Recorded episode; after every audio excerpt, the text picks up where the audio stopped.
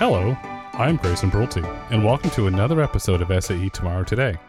Before this episode begins, please kindly take a moment to follow and be notified when a new episode is released. This week's knowledge bomb's about the supply chain. Have you ever noticed the shortage of trucks on the road? Have you noticed that your Amazon package is taking longer to arrive? Perhaps the cost of goods that you're ordering all suddenly went up due to inflation. Well, part of the, the inflation aspect is the driver shortage. The trucker driver shortage in America is going to be short by over 100,000 drivers in five years and 160,000 drivers in 2028. And that's that's the future. But today we don't have enough truck drivers. That's why we're experiencing higher costs, longer shipping times. That's a problem. It has to be solved. Drivers to America are now being imported from South Africa because we don't have enough drivers. And this is why we need autonomous trucking. Autonomous trucking will shore up the supply chain. Autonomous trucking will lower the cost of goods. Autonomous trucking will create jobs. Autonomous trucking will have a positive impact on the U.S. economy. You know, there's a great guy. He worked at the Department of Transportation under Secretary Elaine Chao, doing all sorts of really cool work, policy work on autonomous vehicles and autonomous trucking. His name's Finch Fulton. You might have dealt with Finch when he was at DOT, but now Finch is Vice President of Policy and Strategy at Locomation. So I invited Finch on after discussing with teams. And you know what? Finch is going to give us this really great insight, really super interesting insight about autonomous trucking. Talk about the supply chain issues. Talk about how autonomous trucking will reduce carbon emissions and will create jobs. Simply put, autonomous trucking is the future. And I'm really honored to have Finch Fulton here today as we dive into this from a policy perspective. And we touch a little bit on our past in music because I worked in the music industry earlier in my career, and, and Finch worked in music as well, writing a really cool music blog, which he'll dive into. If you're enjoyed this conversation, you're interested in topics for the podcast, tweet me at GBRULTE on Twitter. I'll respond. Let's continue the dialogue because we're really trying to make this podcast something interesting where you say, aha, I had that knowledge bomb moment. I learned something. This was really cool. And we hope you really enjoy this really interesting conversation with an incredible individual who's got really great political insight. So enjoy. Welcome to the podcast, Finch. Thanks for having me. I am super excited to have you here. You have an incredibly sharp policy mind, incredibly smart individual. Even more importantly, and I'm a little nervous for this one, Chetan's going to listen and take notes, so we, we can't mess this up. Oh, but he's not here now, right? We can edit no. anything I say. oh, I don't know. Maybe I'll give him a raw copy just in case.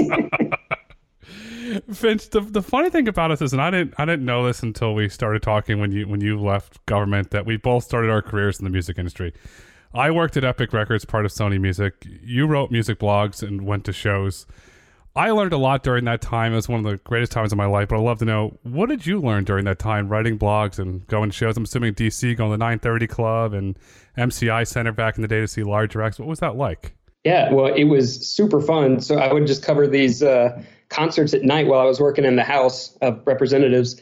Um, and the logic was, it, looking back, the logic wasn't there at all. I would avoid paying like twenty dollars to see like Cold War Kids or Bombay Bicycle Club, bands that nobody really knows about. So I'd avoid paying twenty dollars, and then in return would spend eight hours on a Sunday just writing up a blog post, so people could really experience what it was like to go to a concert. It, it took so long, and that you know, I guess, but as a house staffer, you don't have any money, so that was probably my only way to get to do any of these things but it is funny because I don't know anything about music. So I had to figure out how to sound like I knew what I was talking about in writing in something that I had no idea what I was talking about. So that is actually really good experience. I love the idea. You're writing to go see free music. It's it's it's it's great way to live, and you can sharpen your writing skills. So you, you know nothing about music, but you know a ton about policy.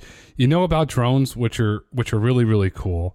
What was the attraction of drones and regulatory? Did you take, hey, wait a second, I learned all this cool stuff with the music industry. I got to see free concerts. Wait, maybe I can get free drones? Is that why you went into that lane?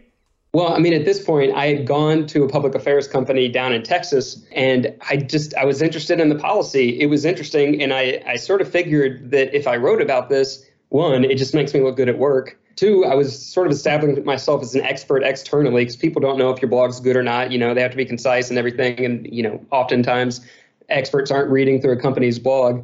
Um, but it also let me uh, reach out to potential clients and just say, "Can I interview for this blog?" And people will always say yes to that. And then last, it, it gave me an excuse to go to things like South by Southwest and CES because I cover it for the company and write about all these drone regulations and everything. Uh, so it, it had a lot of reasons why it made sense. And if you already sort of figured out how to write about stuff that you don't know that much about, you know, pretty soon you actually know these things. Drones are in the news a lot now. The the DJI Pentagon ban. Are you still following the drone industry at all? I am definitely because some of these issues that impact the industry as a whole, just the innovative ecosystem in America, they impact and they can spill over in other areas. So, certainly still watching. Uh, drones are incredibly difficult to have a nuanced understanding of, and every time you look away, something's changed. So, I don't hate that I don't have to read FAA documents as much anymore. But certainly, from the big picture point of view, we're still tracking these things you did really great work in the the US DOT, but bef- before you went there, you were in presidential politics. You are on a transition team.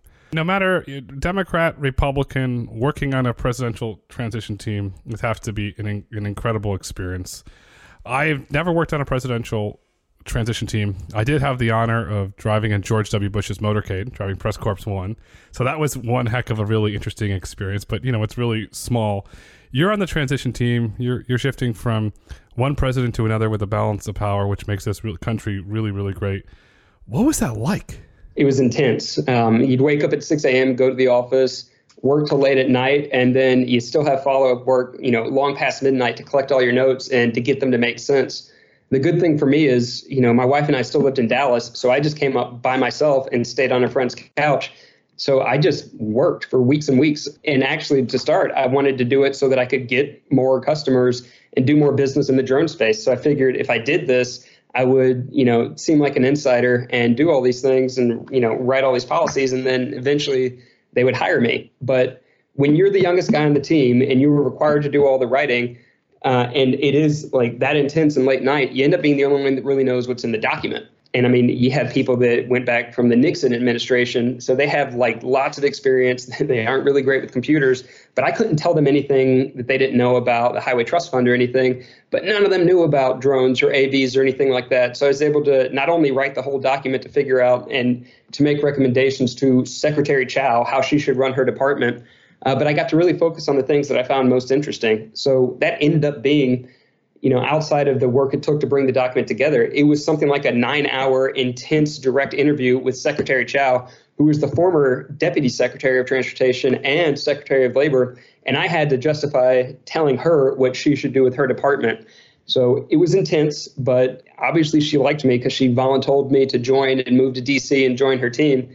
And some of the stuff that we came up with, like the drone integration pilot program, came from that that effort and just sort of this you know idea of a federalized approach to integrating technology from a state and local level and making that reflect in the national picture not dictating you know a top down approach. If i was a reporter i would just hang out at the gsa building at the coffee shop right outside of that because the amount of in-depth and conversations and policy discussions and gossip that happens there you know, reporters should just live there because it's just a coffee shop right out there. But it's everybody that's important that has a client or has a, uh, industry stakeholder just talking about what the administration should do. So I don't know. I guess that's neither here nor there, but it's just one of those things where it's like, yeah, that makes sense. They all go to get coffee and they meet people on the outside and they talk about this stuff. It's great intel because you understand reporting from your past. I, I love the fact that you stayed on a buddy's couch there you know the whole couch surfing term. You've gone from concert to concert. You're crashing in this buddy's house or that buddy's house, and you're you're couch surfing go, as you're going following bands around the country. So it's all it's all coming together for you. Then you find your niche with drones. It became the blog became a reality. You're working for Secretary Chao, who I've had the honor of meeting with, who's an incredible woman and did a great job leading the DOT. Were you able to have blunt, honest conversations with her around policy, or was it yes, ma'am, no, ma'am? Well, she's very, you know, she had been focused on other areas for a while and she's very inquisitive. And also, she's sort of feeling you out to figure out who you are and what you're doing. And so, one, she is a lovely person. Two, she's a politician. So she knows like how to take care of people and make them feel charmed. She was doing that. Um, but three, I mean, she was also, you know, she does her homework. She goes in depth on these things And because, you know, the documents were good and the writing was good, she was learning a lot and relearning a lot because things had changed since she'd been at the department. So, you know, it was a wonderful experience and that really helped build my relationship with the secretary for, you know, the four years that followed. And I guess even today. The secretary and the department were well known for embracing autonomy. I'm really thankful that Secretary Chao and, and the whole department embraced autonomy. It was a very bold initiative with the current political climate then, but she said, no, this is good for society, this is good for the economy, and this is what we're going to do. Was that, did she have a general interest in autonomy? Does that kind of what, st- what started that? Was this, or where did that kind of come from? I would say she didn't necessarily start out with it, but as we kept bringing these issues to her and she kept digging deeper, she sort of saw how all of this played out strategically and the impact it would happen for the country from a safety point of view, from an efficiency point of view, um, and for you know what it takes for America to compete internationally for the decades to come. I mean, she was the former Secretary of Labor. She understands you know what it means to you know employ people in these areas and what happens to the country and to the labor force if these jobs go elsewhere. So I think that she was interested in it, uh, but she got more interested in it as time went on very valid point with you know, the secretary being former secretary of labor because the driver shortage now. There's reports now we're having to import drivers from South Africa. There's a big article because we can't we can't get drivers, and I've been very vocal on Twitter. and I'm going to continue to be vocal on Twitter.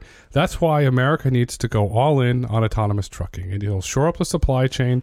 It'll lower the cost of goods for individuals. And I say, if you can lower the cost of a roll of toilet paper by a quarter, you can lower the cost of milk by a dollar. You're going to have a really positive impact on the local community. You're going to have a positive impact on families. And for the politicians that are listening today, please go all in on autonomous trucking. It's really, really good for the economy and companies like Finch's Locomation. They're doing really good things and it's going to create jobs and it's going to have a, a positive impact. And Finch, you, you were at DOT four years.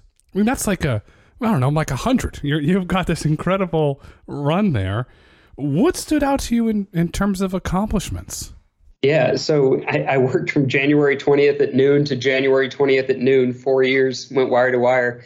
But I mean, so the department's a fascinating place. There's nine different modes of transportation that they focus on, but you had all these new approaches that are being enabled by the development of the technology that are coming to fruition all at once. So, I mean, started working with drones, and the drone integration pilot program was wildly popular, wildly successful. I mean, there's still, the program ended because unlike most government programs, it had a defined end date and we ended it.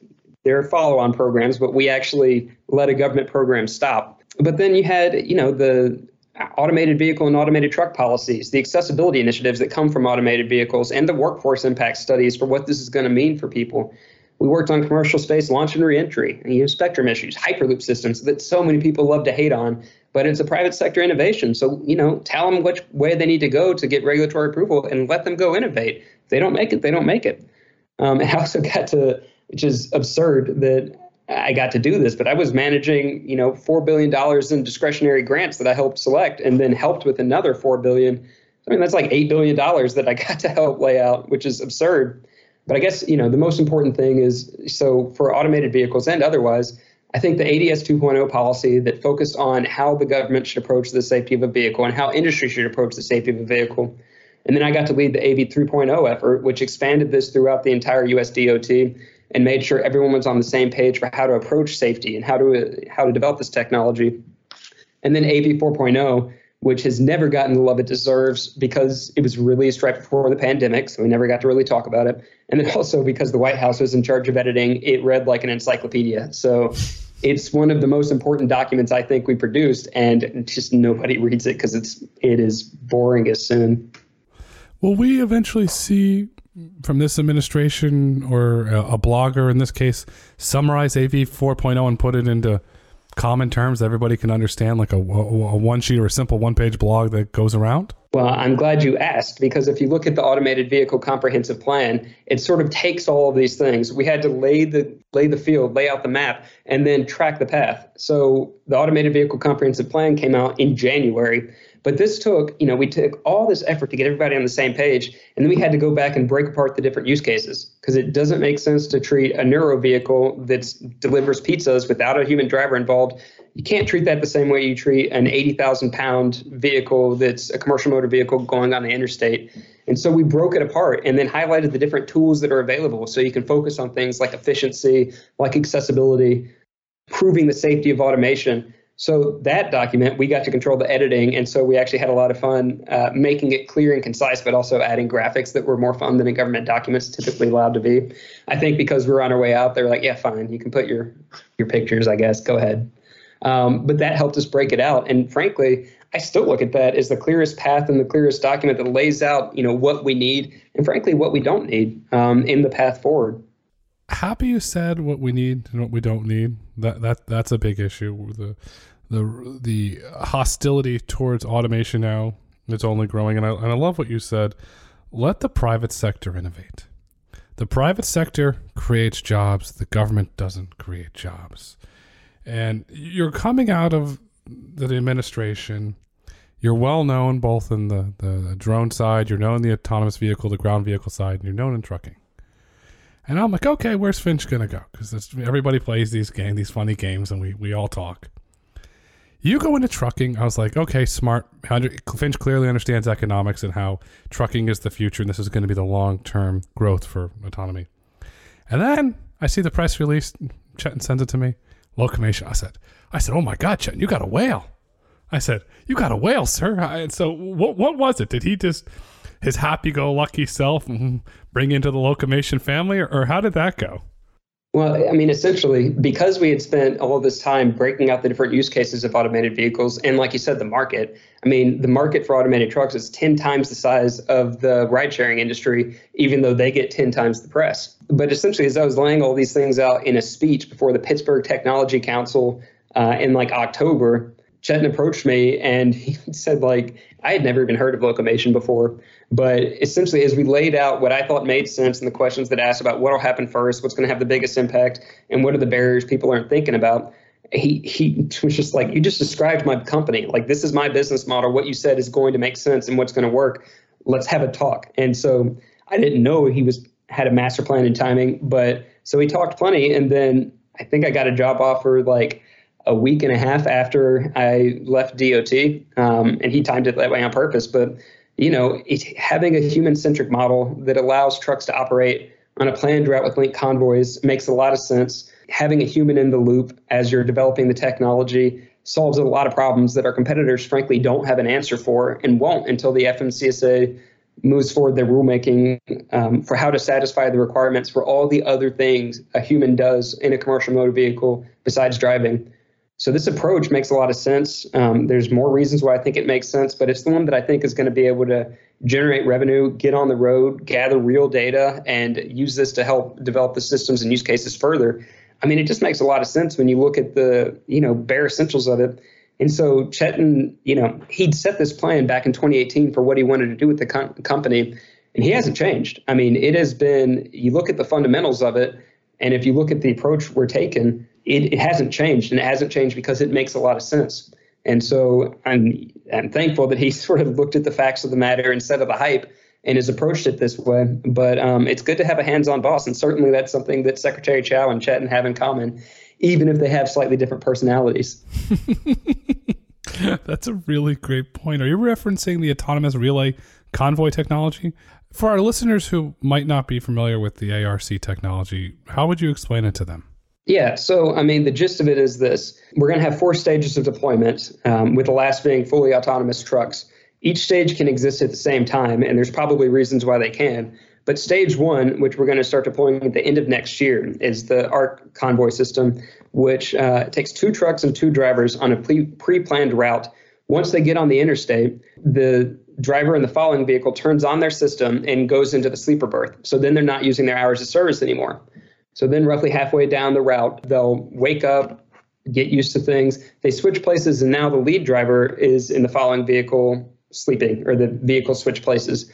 But they're able to keep things going uh, while while adhering to hours of service rules to let the convoy go twice as far, twice as fast, while following speed limits and everything, generating twice as much revenue because they're hauling twice as much of a load.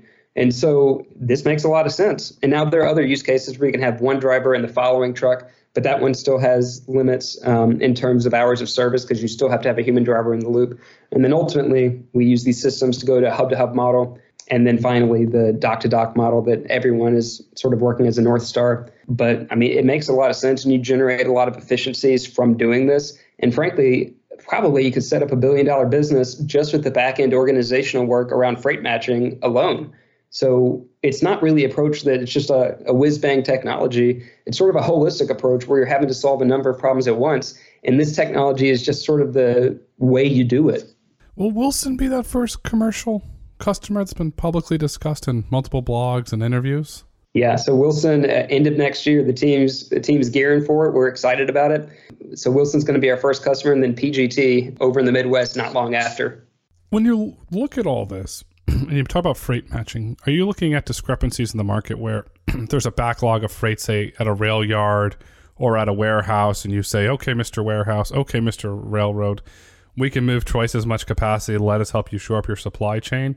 Is that the big pitch when you talk to these companies that just cannot get drivers, cannot get trucks to to move all their goods? Yeah, well, I mean, and also if you look at it, you know, something like 16% of all miles driven are deadhead miles, which means the driver doesn't have a load, and so they're just wasting gas, wasting money, wasting time. The driver doesn't get paid for these hours or for these miles. And so if you're able to take these systems where you know where supply is, you know where demand is, and you know where the route's going to be matching on I-5, say, you're able to do some work where you're able to match, I don't know, 80%, let's just say, which I did make up that number, of the loads that are going to be going up and down that route. You can time those out and then use this technology to make it a lot more efficient because they're not having to stop for eight hours in between and rest and sleep and you know be in the sleeper berth and not be able to do anything else they're able to um, you know keep going. And ultimately they're able if you plan it right they get home every night. So they're back with their families. They're able to you know deal with some of the issues that a normal person deals with. It dramatically improves quality of life when they can go home. And so it helps reduce driver turnover because a lot of companies have over 100% turnover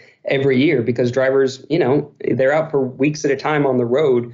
Uh, they're not getting paid for those 16% of miles where they're not matched. And so they're not generating money uh, they're not able to have sort of the control over their lives that they want. And again, they just miss their families. I mean, loneliness is one of the leading issues uh, truck drivers deal with. I mean, it, it has a real mental toll. Quality of life is is key because when you look at the American Trucking Association has public data on this that the amount of truckers retiring with new truckers coming in, it's it's gonna it's not gonna the supply and demand is not gonna match up, and we're gonna have a big problem there. I look at quality of life in a really interesting way. There's certain communities and states and cities and towns around the country that a lot of truck drivers tend to live in because of the where the job is or getting access to the freeways. I look at these communities and say, okay, your quality of life is improved. You can take your son to a baseball game on Sunday, or you can take your daughter out for an ice cream at the local ice cream parlor great quality of life, but the economic impact in that community now, where more money is being spent in that community, if maybe on a Sunday night you go out for family dinner on a Sunday night as a family, not only quality, the, economic impact, you're going to start having all these economic growth pockets throughout the United States, which is going to be really interesting. Now those those cities are going to become higher quality of life, better places to live because there'll be more money in those cities. And that's going to be really incredible. Then maybe new families want to move in there. Then they can have larger baseball games with more kids. And it, the, the autonomous trucking, the benefits that it's going to have on society are endless. Autonomous trucking is not this big bad boogeyman that's going to kill jobs. Autonomous trucking is going to create jobs. Looking at the policy side of the ARC technology and an individual going into the sleeper berth, is that is the policy there to do that today, or is that where Finch puts on the Finch hat and, and does Finch stuff? well, a little bit of both, but you got to understand if you just look at it from a team driver approach, you're allowed to do this today. So a team driving situation is where you'll have, let's say, a husband and wife combo combo that are both operating in a truck, and just after a certain number of hours, they switch out, and so then they go in the sleeper berth, and they just have another human driver in place.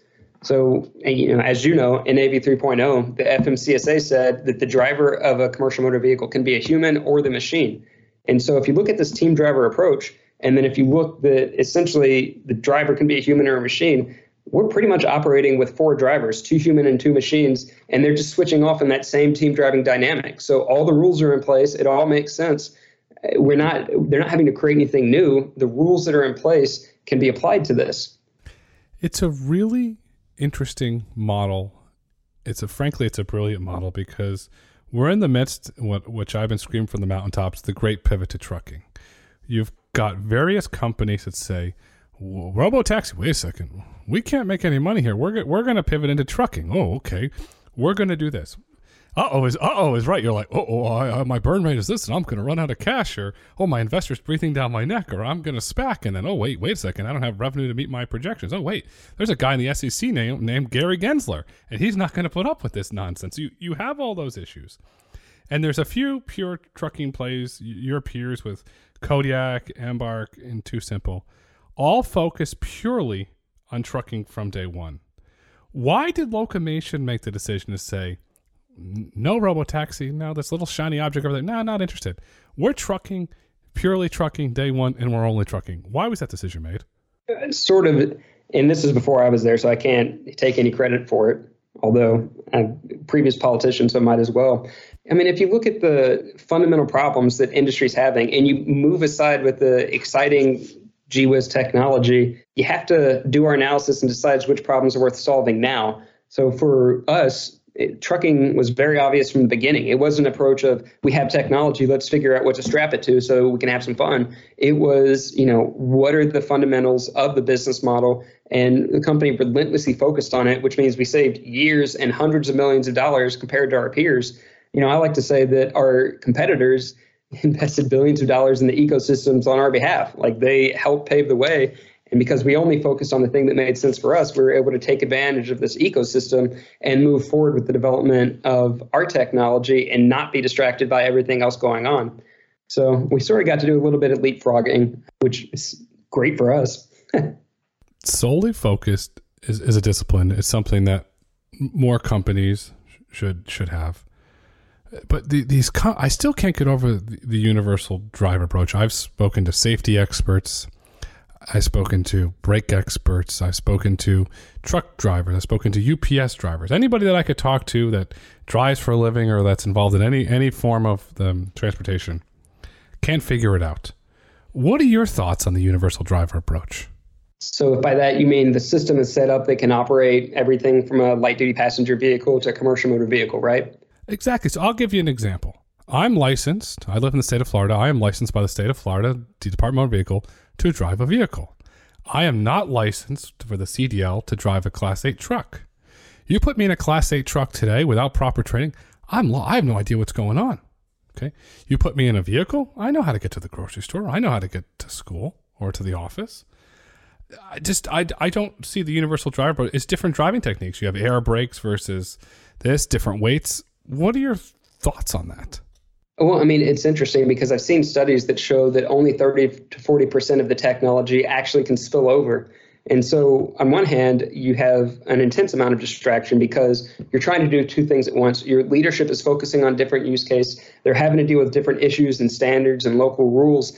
Essentially, they're, they're distracted because they're trying to do two things at once. And you know, they have said publicly that there really isn't that much overlap between the technology. So they're running two businesses at the same time, going after two different markets, um, and just hoping that you know they'll be able to solve for them both. And frankly, I hope they can. You know, there's a lot of good companies and a lot of good people working for them that do that. But I'm thankful that we're just focusing on the one use case and the development of that because you know those that have the smartest approach and the and don't get distracted will be the ones that win out. I think. I think you're right. I'll frankly say I, I know you're right. So you, you look at this from a policy perspective. So we're going to put Finch the politician's hat on here for a minute. To me, I'm like, wait a second. There's legal issues here. There's insurance issues. It's two different sets of policies. Does this create potential legal liability issues with a universal driver? Like just putting this all together. So if you're going to say, okay, uh, let's just call it universal driver. Okay, here we're going to put you in vehicle. Okay, and we're going to put you in truck. It, it just seems like there's this massive issues that are unresolved. Since I'm wearing my politician's hat, I can tell you that uh, if we're looking at the insurance approach, they have a framework for how they assess responsibility and you know if something happens, who's at fault.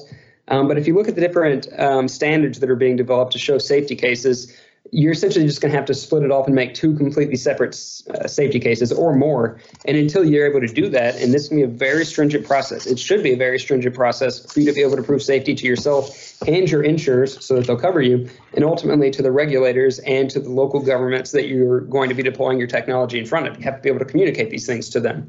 And so it's just more work, but it's doable. And, you know, good on them. Because I've always made the argument break these companies in two, uh, put or and put the IP in a holding company, license it to company A, vehicle, company B, trucking.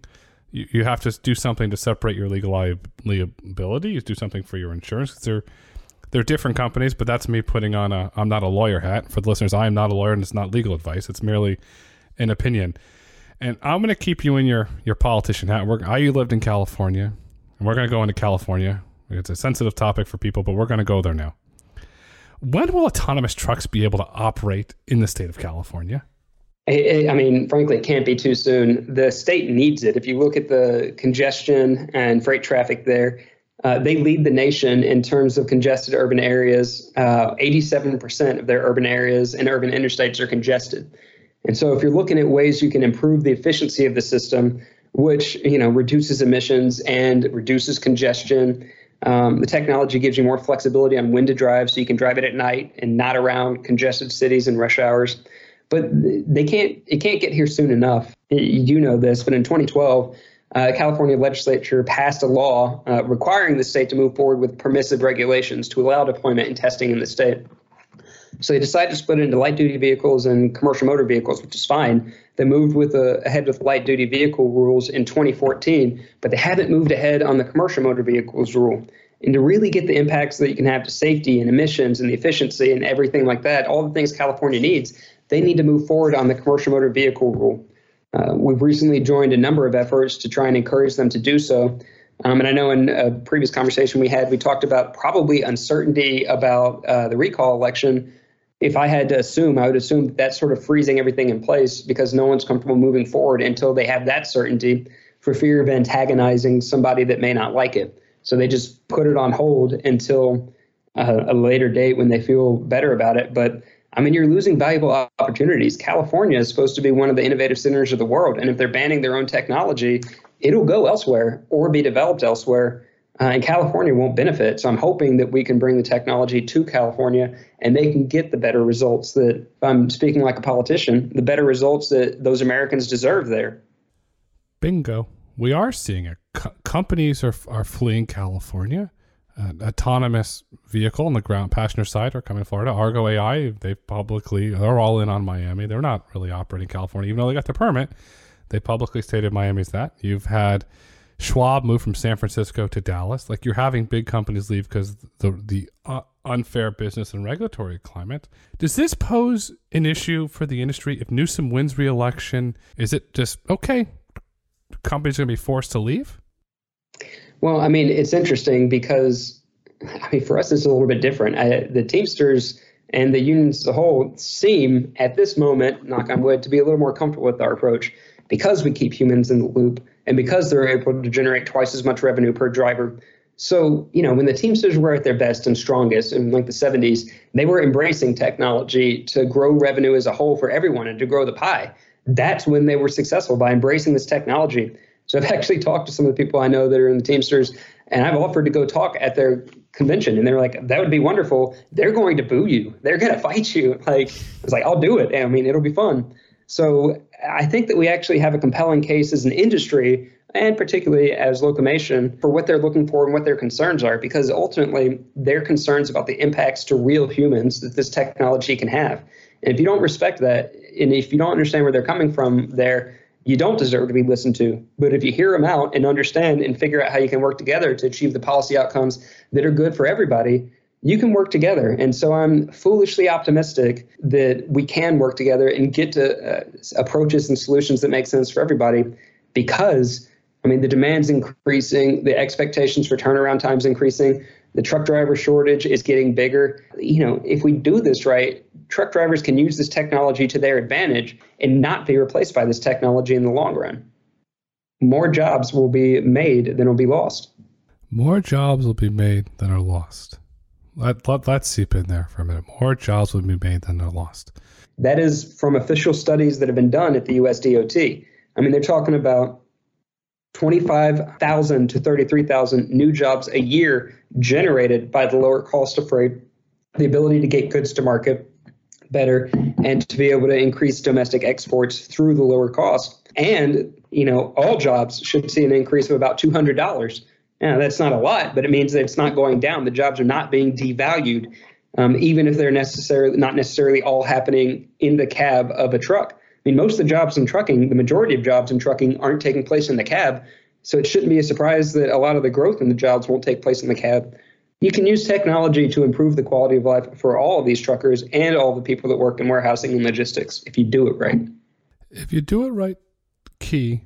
The the other thing to point out conversations. We live in a hyper partisan society where everybody's afraid to have an open intellectual conversation it's always healthy to have a conversation with somebody that you disagree with and you learn, or you read a book of a topic that you might not agree, because you might learn something from that. And conversations are healthy, and technology is not the boogeyman. An extra two hundred dollars goes a long way.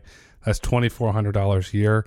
You put that into the S and P five hundred, a standard retirement account. The compounding on that will have a long term positive impact for these individuals because you look at California and there's a lot of individuals there that you know we've talked about don't want to have a conversation about autonomous trucking. It's the the the boogeyman. There's polling that came out of California today that Newsom's within the margin of error to get recalled, and there's an individual that's starting to to surge now. Larry Elder, the the sage from South Central, has got a radio show, big big platform. Let's say for uh, this is a hypothetical here. Larry Elder wins the recall election, becomes the first African American governor of the state of California. Does he step back and say, wait a second, jobs are leaving the state. I got elected to try and clean up this mess. Does he openly embrace autonomous trucking and try and undo the fiasco that's happening in the ports where cargo is just sitting there? Well, look, I hope whoever wins, they become more comfortable with engaging with this technology. I mean, again, California is a hub for innovation. They are, you know, a crown jewel of the world. Their institutions, their development, Silicon Valley is the envy of all nations. So if they if they don't embrace this as part of their future, they'll lose that part of their future. And so I don't know who's going to win. And even if I did, it wouldn't be wise to speculate on this podcast because by the time people hear it, I'll be wrong anyway.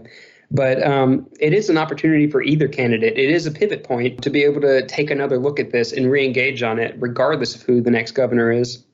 Staying on the, the, the topic of the port, uh, the ports of San Pedro and LA, Goldman Sachs came out with a report saying it's taken six days to unload cargo ships instead of two days due to a lack of trucks. Could Locomation go in there today and say, "Hey, port master, port individual, we've got a solution. We can help move move the goods out of the ports and help that backlog because more more and more cargo is going into that port. You need more and more individuals to, to unload it. So it seems that if you can put the capacity, they can hire more individuals in the port. Am I thinking about that right? Yeah, I mean, so the Port of LA is the busiest, most important port in the country. And the FMCSA has been doing research around uh, drayage projects, which um, essentially is saying, um, you know, for the in yard moves around a port, not on the road, but in these port essentially parking lots, although that's not what it is. You know, you can use this technology, and then you have cases where it can be as simple as uh, queuing, which is when truck drivers are waiting to pick up their loads. They have to sit in their truck and run the engines, and they're idling and not doing anything. They're just waiting in line so that they can move up at two miles per hour every now and then that seems like a very simple approach that you can take with the technology to let it just roll forward slowly and then alert the driver as they're finally getting close to taking a load. I mean, that seems like that's a way where you can use technology to your advantage, make the system more efficient, more effective, reduce emissions, um, but not trigger a lot of the alarms that some of the longshoremen and uh, port workers have around the future of their jobs. Because LA is a port that can use this technology more than anybody, but politically, I don't know that they're ready to because of their concerns around, um, you know, longshoremen and port workers losing their jobs. So they could use the technology, but I don't know that they're ready there does it become a a political issue where consumers start calling their congressmen and, and their senators say, wait a second, I can't get my goods and my goods are up 30% now. We have runaway inflation right now. You know, Chairman Powell says it's transitory. I don't buy it's transitory. It's, it's, it's here for the long haul as Larry Summers is saying, did they start calling their congressmen, their senators, and say, the cost of goods are going up and my stuff is sitting in the ports. Do something about this. Does, does political pressure come down to undo that clog? I can't see it playing out exactly like that. Um, and certainly people aren't yet comfortable with automated vehicles. One, because they don't know what you mean if you're actually referring to a level two system where a human's supposed to be driving, but people think it's operating at a higher level. Or two, the actual self driving vehicles that really aren't even out there yet today. And so I don't know that people feel comfortable with automated vehicle technology yet, but we're not asking them to be yet. I mean, until we're actually ready to go and you can show people, and hopefully we'll be doing a number of demonstrations in the next year and a half uh, to let people see, touch, feel, understand what the technology is and what it isn't. That's how you get public confidence and public trust. Um, and so they may say things like fix this because the price of goods is going up, but they're probably not going to turn around and say, so therefore you need to prove Locomation. Um, but it'd be nice if they did. Never underestimate the U.S. Con- consumer. I believe that with this inflation that we're battling, will have a really positive impact for the autonomous trucking industry as a whole. Because the consumers are going to say, wait a second, the cost of meat is up, the cost of milk is up, the cost of toilet paper is up. Enough's enough. Find a solution. And you're going to find a, a blogger with a pretty big vocal mouth, with a big following, that's going to hit on a piece and say, wait a second, there's a solution here. It's autonomous trucking. And the beauty about autonomous trucking on the I'm going to stay on the political side here for a minute. You've got Larry Fink at BlackRock toting the ESG train. The ESG is, is, is running away and autonomous trucking is good for the environment. It has a really it's a positive ESG company. That's going to play really well. Can you talk about the ESG benefits of autonomous trucking? Yeah, so it's actually super interesting because companies like BlackRock and Vanguard are putting a huge emphasis on ESG issues. And these are the sort of um, indexed funds that invest as a whole in different industries, right? And so what they're looking for the um, risks that everyone would face together. They're not as worried about the individual risks of a company. They're worried about what are the big picture issues that could happen, like COVID or something like that, that are just uh, black swan issues, if you if you will. So they're trying to invest in ways that can handle some of these big picture issues, and they now control something like 20% of the market, and that's increasing as well. And so the way they invest and the way they emphasize sustainability issues and governance issues is going to be important. For us, every vehicle, um, as part of the ARC concept, saves 18.5% in fuel and reduces that amount in emissions. So that's something like about 85 metric tons per vehicle per year. If you look at the first two customers alone, so that's 2,120 vehicles, that's roughly 180,000 metric tons of emissions reduced a year. That's the equivalent of removing over 39,000 passenger vehicles from the road or 200 million pounds of coal being burned.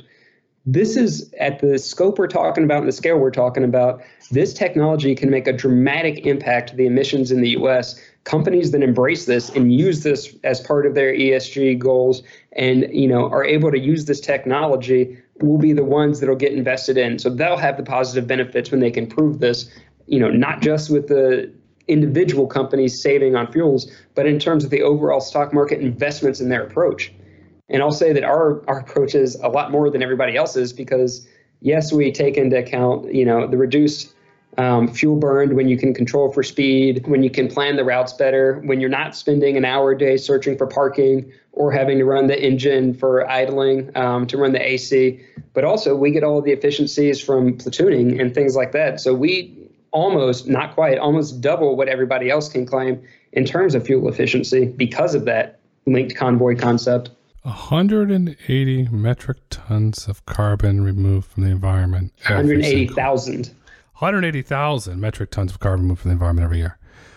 Why are you not screaming from the mountaintops that statistic? Because that statistic, you said it resonates with with Larry Fink's doing backflips into a pool, giving Chetan and you high fives.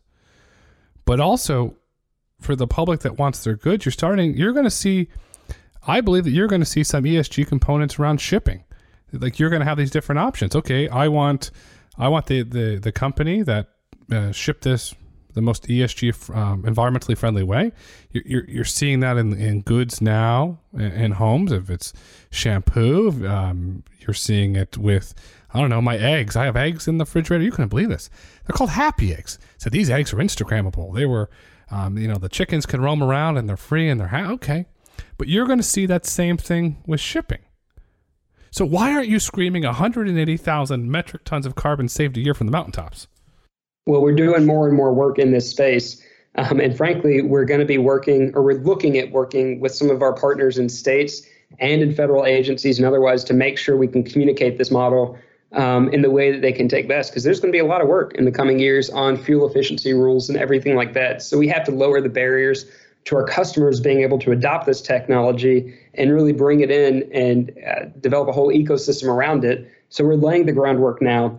I mean, I'm on your podcast now talking about these numbers, so hopefully this is a starting point. But we're going to get better and better about telling this story every day because it's important. It's important to the country. It's important to the investors. It's important to the administration. I mean, we everybody's got to be able to tell this story. And frankly, we just have the best story to tell out of everybody. So you'll hear it most from us. Thank you for, for coming on the podcast, and thank you to our listenership that can, continues to, to grow. ESG is the future. If if you're a company that you're in doing anything and you don't have an ESG component, you can't go public. You're going to get some rulings out of the SEC where you're going to have to disclose your ESG rankings for public companies. Consumers want ESG. There's no doubt that ESG is the future. And as we go in another four or eight years into another administration, that trend's going to continue. As I like to say, the cat's out of the bag and there's no going back. It's only going to continue to expand or be modified. And, you know, politicians will do a little bit of this, a little bit of that. They'll put their Finch hat on and they'll, they'll tango. Finch, putting this whole conversation into context and reflecting on your background, why why policy? What what was it? Was there some moment early on you said, "Wait a second, I'm gonna do this music blog and then I'm gonna I'm gonna work my way into policy"? What was it? Did did you in your local community and join the the political clubs to learn, what what was it? I mean, ultimately, I went after college. I went and uh, interned on the Hill and got a job on the Hill so that I could get a fifty thousand foot view of what made sense of what business to look at. And you know, I worked for a member on the Senate Armed Services Committee. I'm not a veteran. I uh, you know worked on the Judiciary Committee. I'm not a lawyer. Um, but I certainly do like to talk, and I certainly do like to have conversations about how things should be. And so it's sort of the natural avenue for these things, being able to look at these issues, do a deep dive in them, and then be able to hash it out with people. So, I mean, policy is really the only thing that made sense for me, and I love it. I mean, it's a lot of fun. It's been a lot of fun having on here because I also like to talk. And so this has been a super fun conversation. And we've been all over the map, which is great. But you, love to talk, but you also give back. You're a board member of Best Robotics talk about that. why? It's really cool. So, not dissimilar from my conversations with Chetan, um, the head of Best Robotics reached out to me when I was at DOT because as I talked about the workforce of the future in ways the department should be engaging with technology and then lowering the barriers to pushing that out to schools and then ultimately to the broader ecosystem. I mean, he's like, I really like what you're saying. And so, you know, Best Robotics uh, I guess to quick background on Best Robotics. So it was started in 94 in Texas. Uh, they've worked with over 200,000 middle school and high school kids across the nation. Uh, today, we've got 49 hubs in 17 states, serving 20,000 students a year, 6th through 12th grade, uh, at over 900 schools, and hopefully expanding further. Uh, COVID hit them, you know, much like everybody else. But what it is, is it's a competition that is a robotics competition where all the different roles that it takes essentially to run a company are played out by these kids and they organize themselves and they collaborate around it. And so they do things like, you know, project management, leadership. They do have some of the robotic skills. They do look at software development, everything like that. But if you look at the country, I mean, we don't kids don't have shop anymore, right? They don't have a class like that. And so when you talk about robotics, it sounds intimidating. They don't know what it means, and they don't know that most of robotics is not some wonky software engineering thing. It's a lot more of the you know bread and butter type skills. Um, and so kids that get exposed to this sort of thing are far and away more likely to join a STEM field later in life, in college, and so on. So if we look at the nation and the broad impacts, uh, we're short about 3.5 million uh, employees um, that can fill these STEM jobs today, and you know, there's millions more that we're going to need in the future. one study that I haven't found the study, but Senator Portman said it on the Senate floor, so I assume it's true. Uh, found out that this skills gap we have is going to cost nearly 1.2 trillion dollars in economic output over the next 10 years. So this is about training the workforce of the future. There are other efforts about trying to get people reskilled and ready to take the jobs today. But if you look at this program, it attracts a significant. It's free, right? So the kids don't pay anything. They just it's organized and people sponsor it. Um, but it attracts a significant number of young women, 34%, which is over double what you see represented in STEM fields, and 41% minorities. And gifted low income minority students often go unrecognized in urban school systems and elsewhere uh, because they're not equipped to identify this talent. And you know, they may just be assumed that in these underfunded schools, the kids are low performers, and so they just don't bother.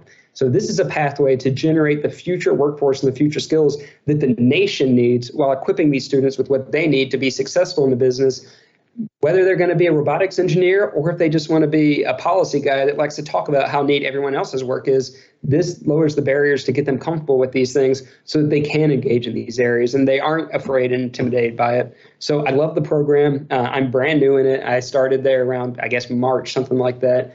Uh, and I, it's just terrific. And I'm looking forward to this fall's competitions, which kick off in October. Shop in high school is very, very important.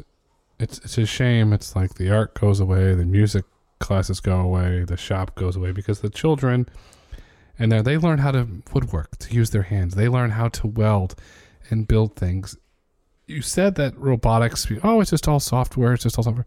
No, somebody's actually got to build the robot and weld and weld it together, and and, and learn. It's it. These hands-on skills are something that you can't replace. And once a child learns those, something breaks in their house when they're older. Well, I learned that in shop. I can fix that. Has a positive economic impact because they don't necessarily have to hire somebody, so it, it helps them in their house. But they they have all these skills. Then when you build something with your hands, there's a genuine sense of pride look look what I built. Look what I built. There's that sense of sense of pride. So thank you for what you're doing with Best Robotics because it's needed. As as schools get rid of shops, thank goodness for Best Robotics to be there to help these children learn these skills. It's something you should be extremely, extremely proud of. And if anybody wants to volunteer or donate or uh, just be involved or just pay attention to it for a year before they figure out what they want to do, just reach out to me. I'm around. Um, my email is finchfulton at gmail.com. It's you know pretty straightforward. Um, I'd love to help connect the dots because it is something that makes real impacts in real people's lives and it's good for the country. So it's just a wonderful program. What's the site if they want to Google it? Is it bestrobotics.com? Is it that simple? It's bestrobotics.org. Bestrobotics.org. I repeat, bestrobotics.org. Finch, we've we've covered a ton, a ton of ground in this. We've talked about policy, applications for autonomous trucking, ESG, giving back. The, the big question I have for you, putting this all together, what is the future of autonomous trucking? I think the future is both going to be here faster than people generally expect, but take a lot longer to roll out than people hope for. But when we do it right, and when we have wide scale deployment, you're going to see much higher safety numbers. You're going to see better efficiency of the system. America will be more competitiveness, competitive, both in the development of this technology and in the ability for this technology to lower the price of goods domestically and abroad. You're going to see good paying American jobs developed here in this country if we embrace this technology. And you're just going to see a better overall outcome for the nation. I mean, there's a lot you can do. You know, we used to say this technology is not a silver bullet that can fix everything, but it sure does help. And so being able to work and pace things and time things and time people's expectations with where the technology is and where it isn't, and be able to not try and solve for something that may happen 30 years down the road because you're worried about it today. Let the ecosystem develop. Don't expect too much from it too soon. Let it mature uh, and don't you know preemptively regulate something. You don't regulate uh, technology when you mean to regulate an action. There are tools in place that ensures safety and good outcomes for everybody. Let's use the tools we have and move forward on them, and not try and solve for every issue that may eventually come up all at once. We've got a long path forward, or a long road ahead, I guess you should say, and we have a great opportunity to work together as an ecosystem. So let's take advantage of it. Let's definitely take advantage of it. What you said reminds me of a quote. Then uh, Governor Rick Scott, now Senator Rick Scott, said, "Jobs, jobs, jobs."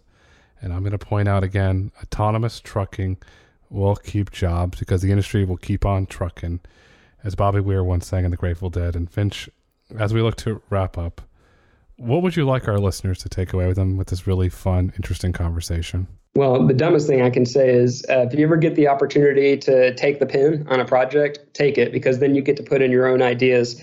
Uh, and a lot of interesting and unexpected doors can open up when you take the chance and put yourself out there in writing, in the development of these ideas.